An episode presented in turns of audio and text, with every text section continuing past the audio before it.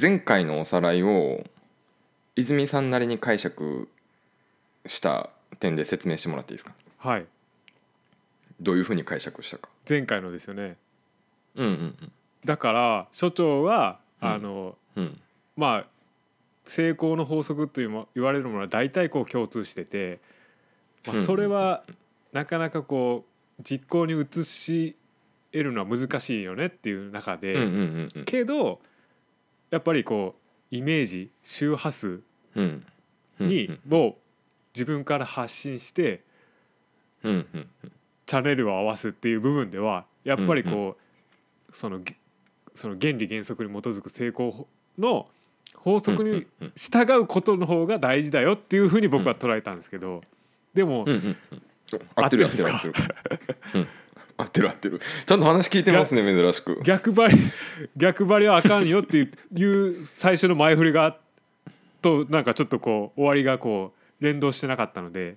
だから、はい。レッツポジティブマジ親に感謝チェケラ言ういやだからそれが所長の中で あのある種こう、ね、逆張りしてる部分がいつもあいやるので。いやだから親に感謝言うてるからジブラさんも成功してるわいけですよ。やいやだからその前振りとややこしかったですだからどっちで行くのかなっていうのはだから所長も親に感謝するってことでいいんですか？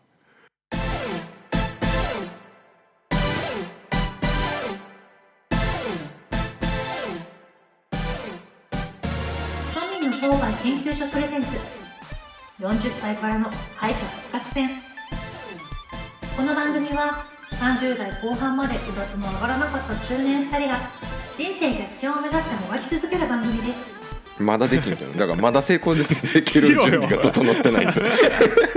い。や今の。でできんもんはしょうがないじゃないですか。今のその所長の発信はそういうことでしょ？だから俺は根底から理論を変えたい、はい。あの親が子供に感謝する世界線を生きたい。あそういう周波数を出すってことですか？いやじゃあ違うじゃないですか。さっきのこう話と変わってくるじゃないですか。まあまあ、はいイメージを現実世界に引き込むって話じゃまあないですか、そこを伝えたかったってことですね。うんうん。うん、でイメージっていうのは頭の中で作る世界なんですけど、これはそん今度それをどう現実に落とし込めるのかをはい。具体的に深掘りしていきます、はいはい。予想してみて。えさっきのはほら、はい。あの方法論で今回はあごめんさっきのはあの概要みたな、はいいはい。で今回は実践編なんですけど。はい予想してみてどんな感じで実践？えでも逆算ってよく所長言うじゃないですか。うんうんうん。未来からの逆算だっていう、うん。だからもうこうイメージはあるわけじゃないですか。まあみんなそれぞれこうんうこうなりたいっていうイメージがあると思うんで、まあ僕前のあの話でヒントになったのがその、うん。数数値化しないっていうのを所長の結構僕は響いてて、ああなるほどなと思って僕結構その具体的にするために数字に落とし込むっていうことをやってたんですけどうんうんうん。こうなりたいこういう状態になりたいっていうものを具体化して、こう逆算していくっていうところまではちょっとイメージができてるん。ですけど、うんそのうんとねこれは私がポッドキャストやってる意味でもあるんですけど、はあの現実歪曲空間って聞いたことあります？え？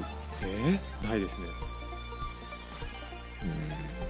バド・トリブルさんって知ってますか？え知らないです。バド・トリブルか。はい。あのアップルのソフトウェアテクノロジーの担当副社長やってる方なんですけど、はい。あの Mac の中身作った人ですね、OS というか、その人がスティーブン・ジョブズの、はスティーブ・ジョブズの能力を言語化した造語なんですけど、英語では reality distortion field 頭取って RDF って言われてる能力なんですけど、はい。だから今回のタイトルは「スピリチュアル元素を現実歪曲空間」っていうタイトルでお話しさせていくんですけど。なんか難しそうですねけどついていけますかね？で、はい。で簡単に説明おするから自分のイメージ世界を他人に伝染させる力ですよね。はいはい。だから今こうやって僕がポッドキャストで言ってるのも、そういうことのトレーニングの一環なんです、はい。自分がこういう世界観を持ってこういうものがあってこういう世界にしたいですっていうことをはい。泉さんに伝えてるわけじゃないですか、まあ、例えばなんですけど、ジョブスのプレゼンリアルタイムで見たことあります？リアルタイムではないですね。じゃあ録画でもはいいいよ、録画では。はい、はい、ある？どんな風になるあれ見た時。いや興奮しますよね。こうん。このうねもう想像もしてなかった世界観があのもう自分の頭のイメージがこう崩れ去るというかこうこ想像を超えてくるような体感ができるというか、はい、興奮します。プレゼン、うん、プレゼン方法自体は体系化されてるから、まあ、今私が使ってる手法なり YouTuber さんとか講演家がもうすでに取り入れてるんですよ、でもやり方だけ知ったところでスティーブ・ジョブズにはなれないんですよ、はいはいはい。この現実歪曲空間を作り出すには、はその人に魅力がないとダメだし、はい。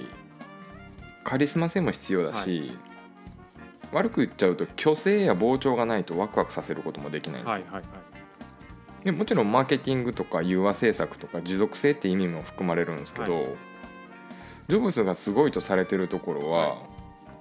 社内プレゼンでその能力を最大限発揮してたんですよね。だから我々はもう完成されたものを見てるから、歪曲空間にすんなり入っていけるんですけど、それが出来上がる無の状態で聞かされてもポカンやないですか、はいはいはいはい。特に専門分野に作らせるわけだから、専門の人の方が事情詳しいわけでしょ、はいだからえジョブズさんこれどう考えても無理っすよみたいな、はいはい。そういうやり取りがある中でうまく落とし込むわけでしょ、20年前からしたらさ胸ポケットに映画入るとかさ、はい。ドラえもんの世界やん、そうですよね。うん、いわばありえないものを完成形としてイメージできないと具現化にはたどり着けないんですよ、はい。ちょっと話それますけど、トキワ荘のメンバーあの藤子不二雄はい。とか手塚治虫とか石ノ森章太郎とか知ってます？はい。赤塚不二夫とかの漫画家の集団があるんですけど、あの集団って俺ねパラレルワールドから舞い降りた文明社会からの伝道師とか思っちゃうんですよ はい。手塚治虫作品読んだことあります？ありますけど、えーすごいですね。はいだから漫画の神様って言われてるだけあって、この文明社会からの伝道師って考えるといろいろ辻褄が合ってくるんですよ、この視点で火の鳥読むとさ、はい。輪廻転生とか文明ループとかファンタジーのように書いてて実は現実の出来事だから分かる人は気づいてねってメッセージに受け取れるんですよ。だからプレゼンとかだけじゃなくて漫画とか映画とか小説なんかもある意味現実歪曲空間って言えるんじゃないかはいはいはいはいちょっと話戻しましょう、0から1で何か生み出そうとすると、初めはイメージの段階じゃないですか、まあこれこれこんなものが作りたいと、はい。でこれをチームで作っていく上では自分の理想世界を正確に伝えなくてはいけない、はい。でそうなると常識人からすれば絶対無理やんお前ほら吹きやんみたいな風潮ができるわけですよね、そこをどう信じ込ませるか、はい有名な孫正義さんの例で言うと、はブロードバンド革命あたりかな、はい。電話回線でネット引いてた頃って、はい。高速回線は企業や富裕層向けの価格帯やったんですよ、はいなんかもう加入に23万いったし、はい。ランニングコストに毎月78000ぐらいかな、はい。当時数万人規模のマーケットだったんですけど、はい。泉さんも覚えてるかな？あの孫正義さんがさ「YahooBB100 万人目指す」とかっていうキャンペーン知らん、えー、分かんないですね。覚えてないです、うん。まあ、当時その規模感から言ったらまあ100倍ぐらいやから現場はアホかいなみたいになるわけですよ、でも施策として、先着100万人取り付け工事無料、はい。月額は990円にしますとかって言ったらえレボリューションってなるやん、はいはいはいだからこれいけるんじゃねって営業に力入るわけですよ末端の人間、はいはいはいまあ、俺の場合私の場合なんですけど、泉さんにまだ iPhone ケースを捨てさせることができてないからまだまだあるんですけど。はい。あの現実歪曲空間を作ることができる人が現実創造をしてるわけなんです、ね。はいはいはい。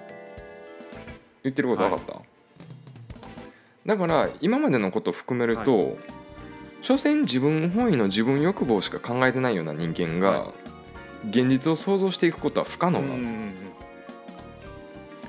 実現したい他人のためにこういう世界を作りたいっていうビジョンがあって、はい。それを達成することでお金が舞い込んでくると、はい。で人に見せびらかせるためのだけのブランドとか服とか時計とかって、は人と会わんと意味ないじゃないですか、はいはいはい。でもっと言えばさっき泉さんみたいにそのブランド知らん人からすればユニクロの方がええやんみたいになるんですよ、はい。だから欲望の無意味さを自覚しないといけないんですよね、はい自分がどう見られたいとかっていうのじゃなくて、自分は他人のためにどうありたいか。はいはいはい。あ家族の単位でもそうなんです。よ、よ妻が夫が使ったものを片付けないとか、私は配偶者の家政婦かみたいなトラブルってよくあると思うんですけど、抵抗あるならタイマーつけたいんですよ、はい。例えばこの夫が使った食器片付けるのが面倒やと、じゃあ片付ける前にストップウォッチで計測して3分ぐらいに終わるんやったら死ぬほど言わずにやった方が早いや。ん、はいはいはい。まあ30分ぐらいかかるなら話別ですけど、は5分ぐらいで終わることならイライラせずにやったやってあげた方がストレス溜め込まなくて済むんですよ、はいはい。それに5分かけて始めたら、ね、意外と5分もかかんないんですよ、はいはい。ゲームみたいになって、はで自然とそんなこと繰り返してたら相手も自然にやるようになるから、はいはいはいだから感謝されんとか当たり前とか思われるのが嫌とかってそんなこと思う時点で負の波動を出してる。はい。相手のために行動してるマインドはでタスクをこなすと、はい。その波動が相手に伝わる。はいはいはい。だから40歳からの敗者復活戦に向けてこの回って結構ターニングポイントになるんですよ、はいはいはい。だ会社とか個人事業とかもそうなんですけど、現実歪曲空間をいかに広げるか、はい。でもっと言えば源泉です。よはい。実現したいビジョンがないと何も始まらない。んですよ、はいはい。だから前回のトイレ汚いの話に戻しますと、ビジネスプランしっかりしてたら成功するってそこなんですよ、はいビジネスプランしっかりしてるイコール、顧客の求めてるものを想像以上のクオリティで提供してるってことじゃないですか、はいはい。たとえトイレが汚くても、はいそこにリソースかけるぐらいならはい。本質のとこにフルコミットしてるんで問題にならないんですよ、これはもともとオーナーがイメージしてた世界観が現実に降ってきたリアル店舗ですよね、はいはいだからスピリチュアルなんて幻想なんですよ、はい。一時的に救いを求められるっていう意味では処方薬になるんですけど、上っ面の部分で切り取ってしまうと不幸を招くと、はいだから私はスピリチュアル難民難民を救いたい、はいはい。まとめ入りますね、現実歪曲空間は成功するために必要不可欠な能力、はい。しかしテクニック的なことを真似しても実現不可能、はこういう現実を作りたいという骨格があって、それを強い思いで実現させるために技術を肉付けさせていくんですよ、はい。引き寄せのなんちゃらとか思考が現実化とかマーフィーとか宇宙の法則って上っ面だけ受け取ると、はい。スピリチュアルなんて幻想だなとなると、はい全ては現実の上で成り立ってる連想ゲーム、はい。自分がイメージしたものをどう具現化していくか、はい。でそのイメージは天からふと頭に降ってくるっていうケースも、はい実は紐解けば、点が散りばめられた経験が線でつながる瞬間っていうからくりなんですよ、はいはいはいはい。言ってる意味わわかる？かかりますわかります。はい。大丈夫？これがスピリチュアルの真実なんですよ、だからもがいて行動してまずはたくさんの点を作る作業を行うと、はい。そうするとどこかのタイミングで線が引かれると、で良い波動とか周波数っていうのは他人のために取る行為、はい。関わる人たちを楽しませて幸福を循環させると、はだからまず自分が幸福でなければならない、はい。例えば寿司屋行った時に、はい。もうトロとウニは絶対食べるとかさ、はいはいはいちっちゃい話なんですけどねもう中途半端に我慢してストレスためないと、はい。高級ネタたらふく食ってもさあのかっぱ巻きで通したとしてもさ、はい。会計が何万とか変わるとかないじゃないですか。そうですね。